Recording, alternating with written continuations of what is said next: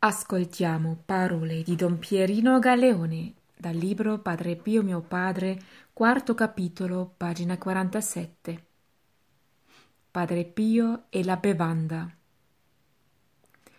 Un pomeriggio d'agosto andai solo sulla veranda in attesa dell'arrivo del padre, dove solitamente si intratteneva con noi.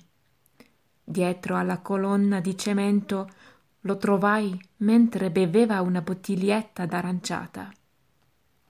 Continuando a berla, tutto d'un fiato, girò gli occhi e mi vide. Pensavo, come la sta gustando? Evidentemente avrà tanta sete.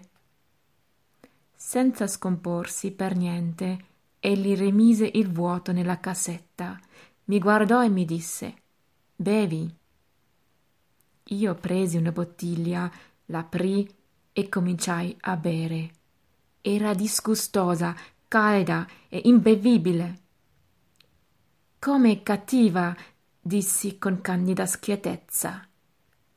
Bevi e stati zitto, mi rispose. La cassetta d'aranciata, infatti, lasciata nella veranda sotto il sole d'agosto sin dal mattino, fu portata da un frate cappuccino per offrirla a padre Pio e a tutti i presenti in occasione della sua prima messa solenne. Parole di Don Pierino Galeone.